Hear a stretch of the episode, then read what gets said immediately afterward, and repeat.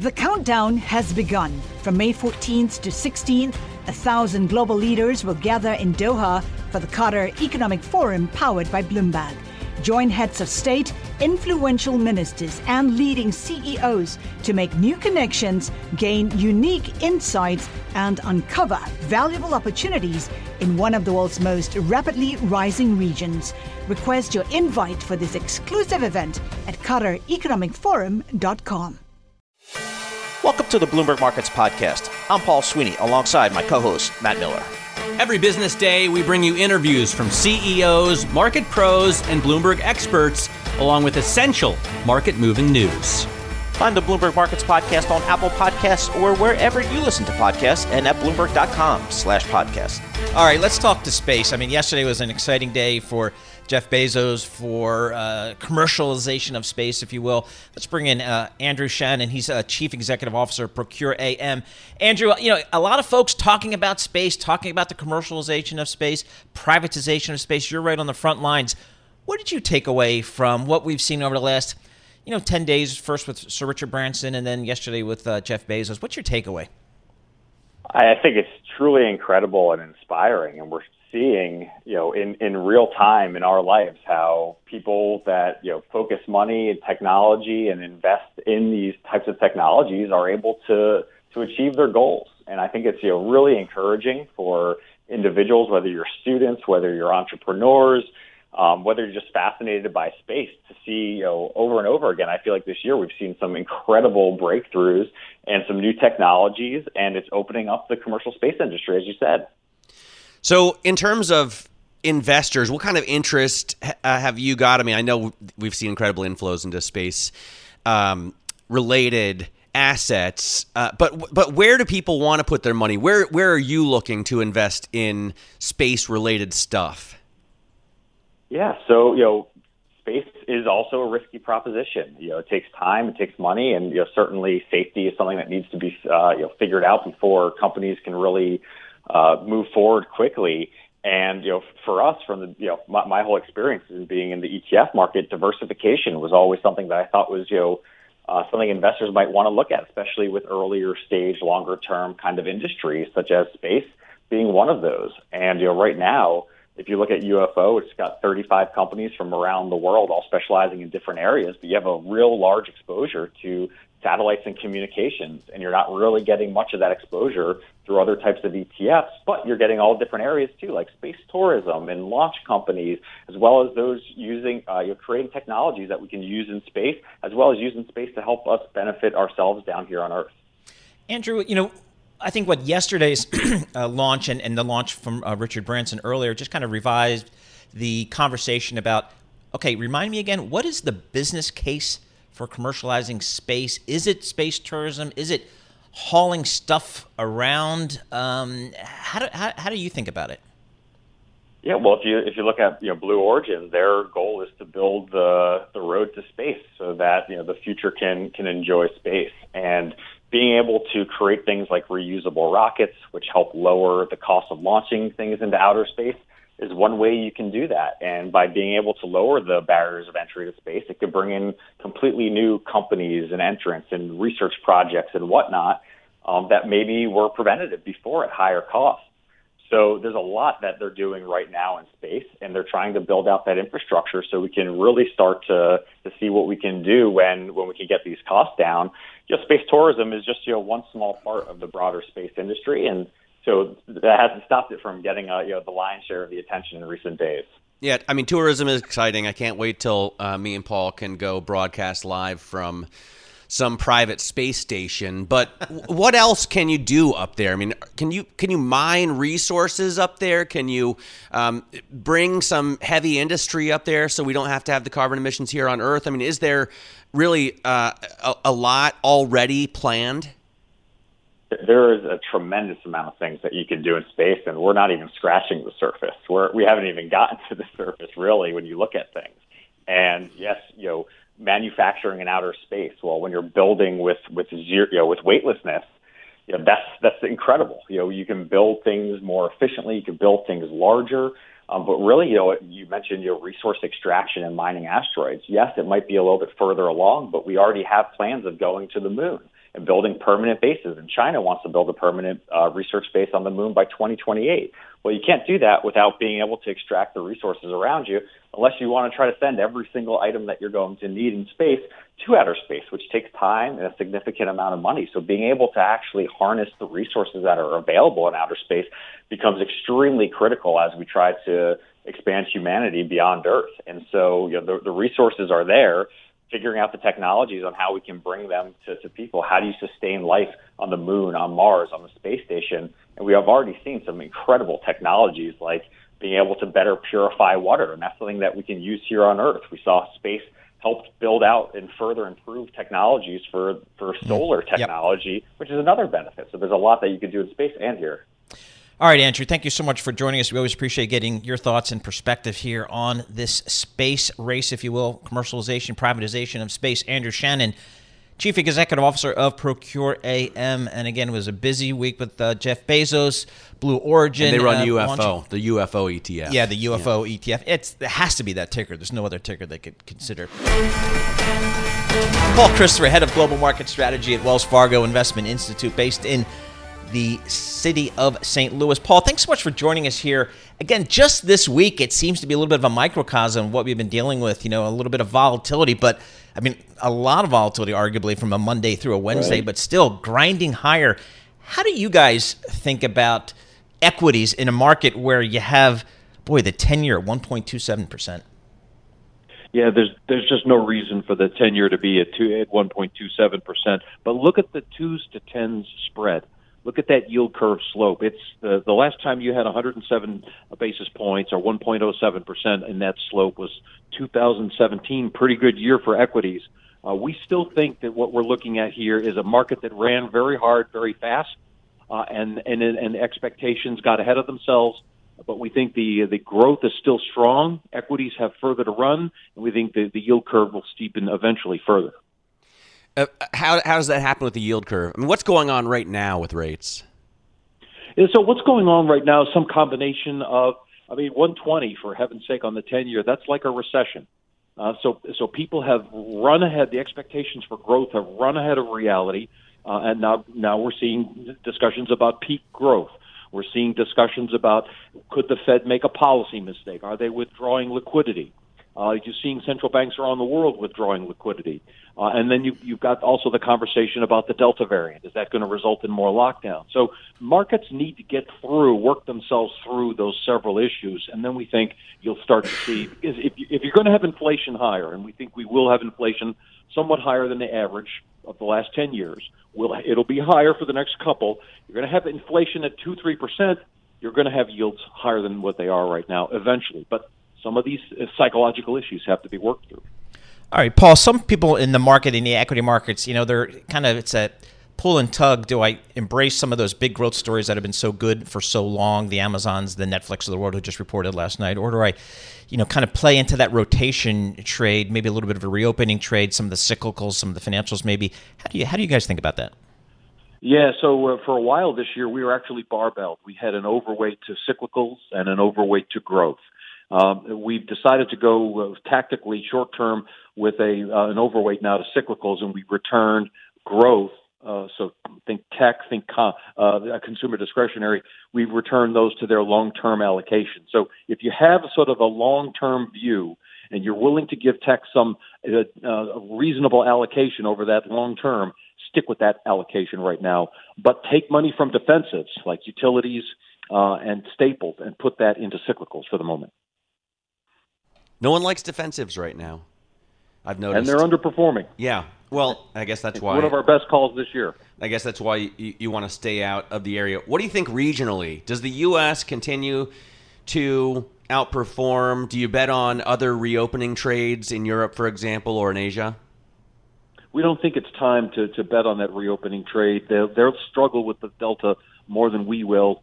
Uh, they're they're being more close together. You will have parts of the U.S. that will adopt mask mandates back again. We think, uh, but the U.S. is probably still the place to be.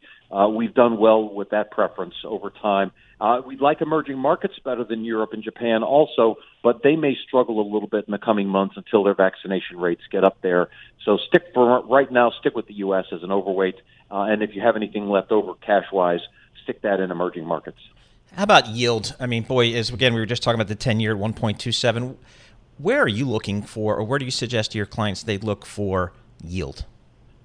Well, right now we're thinking kind of like 2% for the end of the year.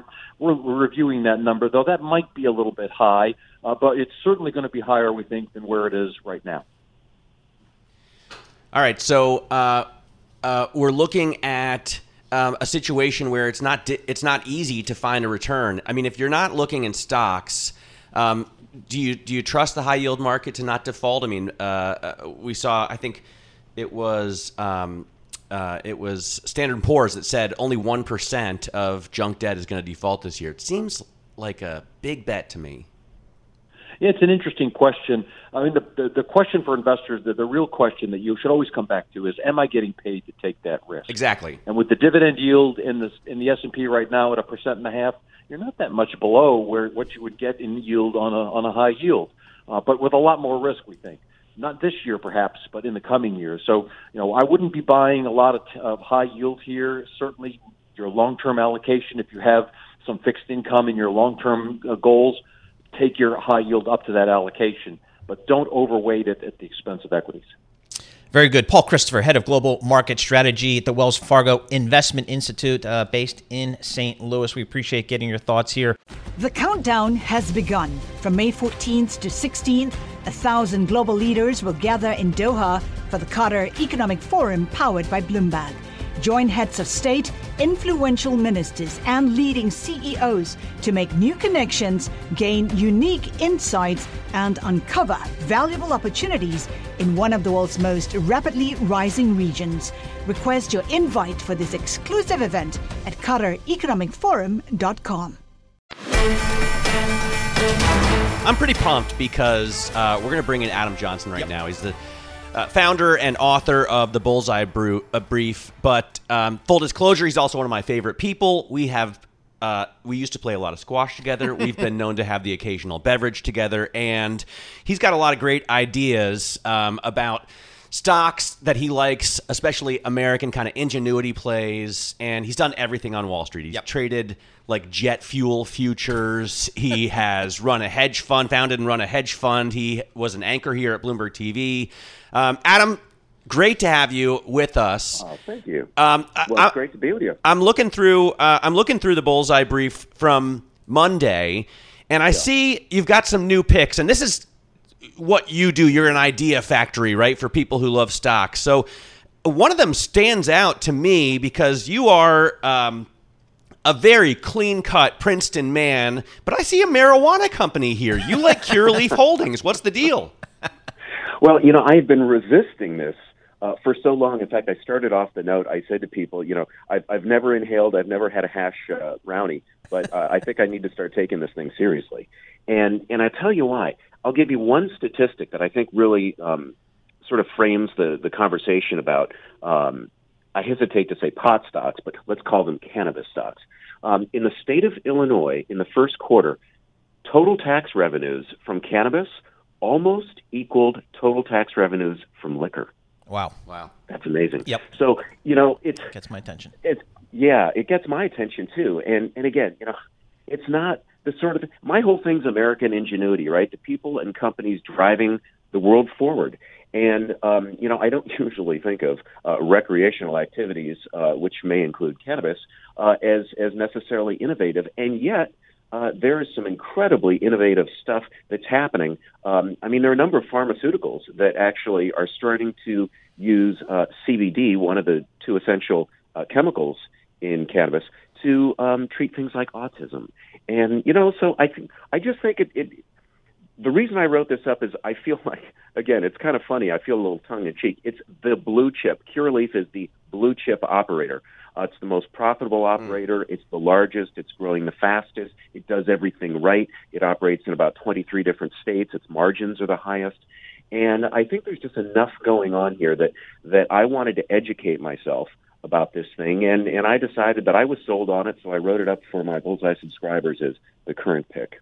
So I've been buying it this week. Interesting, Adam. I know you know. I've again, I've always considered you a, just a fine stock picker. I know you're uh, focus a lot on technology and, and how that's changing lives. And I think if we've come out of anything out of this pandemic, I think probably investors have a perhaps even a more a better appreciation for med tech, biotech, and you know Yeah. some of the advances they've had in t- terms of the vaccines. Where are you looking right now in that med tech, biotech space? What's got your attention? Well, I'll tell you, I think the intersection of artificial intelligence and wearables is incredibly exciting. I actually call it the holy grail of healthcare. Uh, what we're now doing is using um, wearables, um, you know, an iWatch that that monitors your your vital signals, um, transmits that data to a doctor, um, thanks to 5G, who then not only compares um, that incoming data in real time to your own baseline, but to millions of other patients. And all of a sudden now you can start to have a conversation with a doctor or, or really between a patient and a doctor whereby they say, well, you know, maybe you want to adjust your behavior this way. And again, it can be done in real time. So to me, that intersection um, uh, of, of data and preventative care, that's the holy grail of healthcare. It's longer lives for patients. It's lower costs for providers. It's very exciting. There are a whole bunch of names that we could, you know, get into from Health Catalyst, HCAT, to Inovalon, I-N-O-V, uh, obviously Teladoc, which bought Livongo, um, on and on. I mean, it's just that that really gets my attention, guys. Yeah, you like nine meter, you like telemed. Um, you've got Yeah. a, a, a few picks, and I'll let I guess um, listeners subscribe to the Bullseye Brief for that. I wonder about Chipotle. Uh, why do you like Chipotle? Uh, we've been talking a lot about it. I think Paul had five burritos for lunch, but I see that you were buying it on uh, on the dip, I guess, on Monday. Well, actually, you know what? I was I was buying ChargePoint, uh, with, the ticker for which is uh, Oh, CHPT. excuse me, my mistake. CHPT. I instantly thought of Mexican food. What's ChargePoint? well, you know, we, look, you you and I are you and I are, are, are, are big fans of Mexican food, so you know I'm not going to hold it against you. It's I not your favorite Mexican place. I know that because I've no. been there with you. I like you. Rosa Mexicano. There you go. Yeah, yep. No, that's a good call. It's the best. What's ChargePoint then? Oh, ChargePoint is a really, really cool company. Believe it or not, it's the largest um, producer and operator of what's called level two chargers for electric vehicles. And level two chargers, by the way, are the ones that that you have if you want to be able to charge your car, you know, within an hour or two, as opposed to a level one, which takes all night. Um, you can buy a level two charger at Home Depot, at AutoZone. Um, amazingly, ChargePoint again, ticker is CHPT. This I recommended to Bullseye subscribers a couple of weeks ago, so I've been buying it recently, building my position.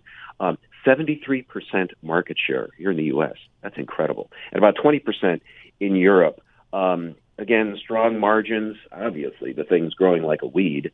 Um, uh, and it's just it you know it's an exciting place to be. You talk about American ingenuity. You know, here's a company that enables us to be cleaner, Yeah. to have electric vehicles, on and on. Great uh, having you, Adam. Thanks so much for joining us. Adam Johnson, there, who is the founder and the author of the Bullseye Brief, calling in from maybe he is at Rosa Mexicano right now. I tell you, He he's got to be. great Twitter feed uh, as well. That's a must follow for me. Follow him. This is Bloomberg. Bloomberg Markets does roll on. Unfortunately, so does the coronavirus. And I'm going to bring in Sam Fazeli to talk a little bit about that right now. He's got uh, his latest research out on the terminal Delta variants. Bad attributes may warrant a new COVID vaccine. He is, of course, our senior pharmaceutical analyst. He also runs EMEA research. Paul and I were talking about this. He's got a PhD in this stuff, so he knows what he's talking about. Sam, my my concern after uh, reading your story is we, we know that um, the Delta variant is more infectious. Um, you point out that there's a raised viral load, but also potentially worse disease outcomes. What do we know? What don't we know about the actual effects of, of this virus? Yeah, hi, Matt. So um, you've obviously got the data that came out of the that continues to flow out of Public Health England that looks at the, the, the a phrase that, that a lot of virologists don't like, transmissibility of the virus, and that's increased relative to the alpha variant in the region of 30 to 40 to 50, 60, 70, 70 uh, or so percent. And then, and then you've got on top of that what looks to be a higher rate of hospitalizations in people who get infected, which of course depends on age and a lot of other factors. So you've got that data, and then you've got this data that came out that shows that the virus, obviously, you have higher viral load, so the more virus you have in your body, it is possible that it gets to different corners of your body better, or even uh, has much bigger impact on your lung. And then also you get this thing that, that these some of these viruses do, which is to basically force your um, the cells that they infect to fuse together which is part of the pathology, but they use that also to multiply under the uh, radar from your antibodies. So then you get one massive release of virus. That is not good either. And this this Delta variant seems to have all these wonderful attributes um, that, that, that do that do the damage. Sam, uh, do you is there what's the science telling us now about the ability of the various vaccines that are in the marketplace now uh, as it relates to this Delta variant? Yeah, so Paul, there's two ways to, to answer that question. If you want to go by what the world seems to get excited about, which is case counts, mild infections, anything that, that uh, tests positive on a PCR, then uh, then we're in trouble because this Delta variant is is very fit. It passes quickly from person to person, and it's possible uh, that it's more resistant to that sh- initial shield of antibodies that, that vaccines give us, particularly antibodies, for instance, that we just saw recently from data from Johnson and Johnson. But if we go one step further and say, actually, no, what we really worry about or care about is prevention of disease, not not coughs and sniffles, but actually lung damage, hospitalization, severe disease, uh, etc. I think all the vaccines are capable of preventing that to about the same level as they have been to the other uh, uh, variants. My my biggest concern is the long haul COVID, and we don't really know so much about it yet. We can't. Obviously, it hasn't been around long enough. But you know, I suffered from long-term Lyme disease. I still have issues occasionally. Is this going to be the same kind of thing, Sam? That some people who get this are going to suffer chronically? Yeah, I mean the UK Matt is is is estimating something like six percent of people who got COVID, or, or who think you got COVID. There's a, there's a, there's a little nuance there.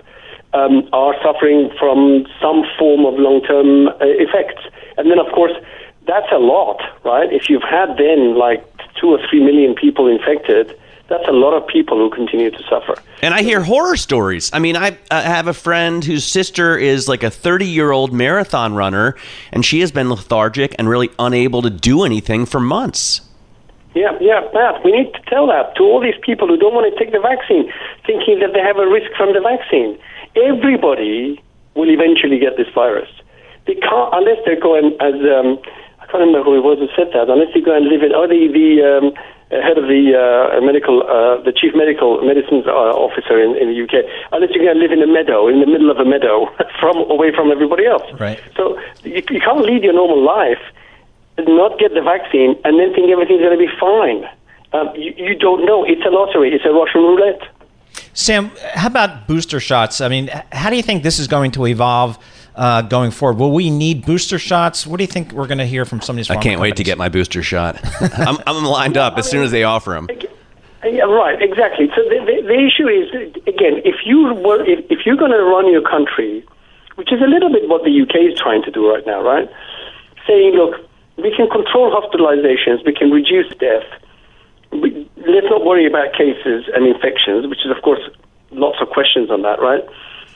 Then you don't probably need a booster shot unless you know that there is a group of people who have an immune response that's weaker or you're much older and you're weighing faster, just go and get a booster shot.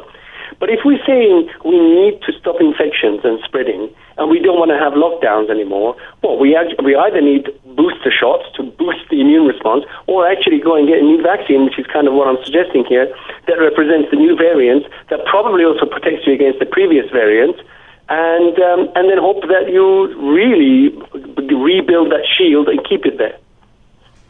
Is that what we're seeing from the pharma companies? Is that, or maybe is that what we're hearing from the, these pharma companies that, hey, you know, we've already got a vaccine in there for Pfizer, Moderna, or J and J, but we're working on 2.0, 3.0.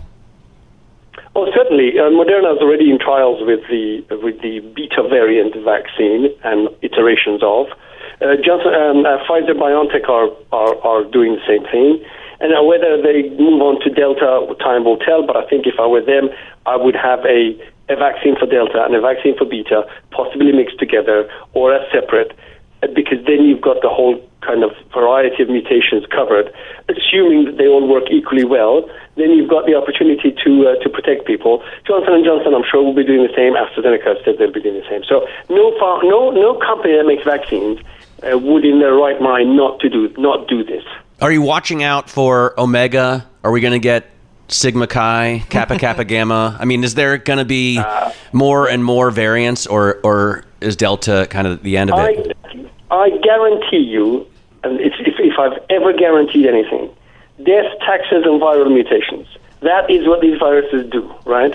There is no way that this virus doesn't continue to mutate. Right. The question is, will it emerge with another variant that has developed under pressure from vaccinated people or not? That uh, there's a lot of.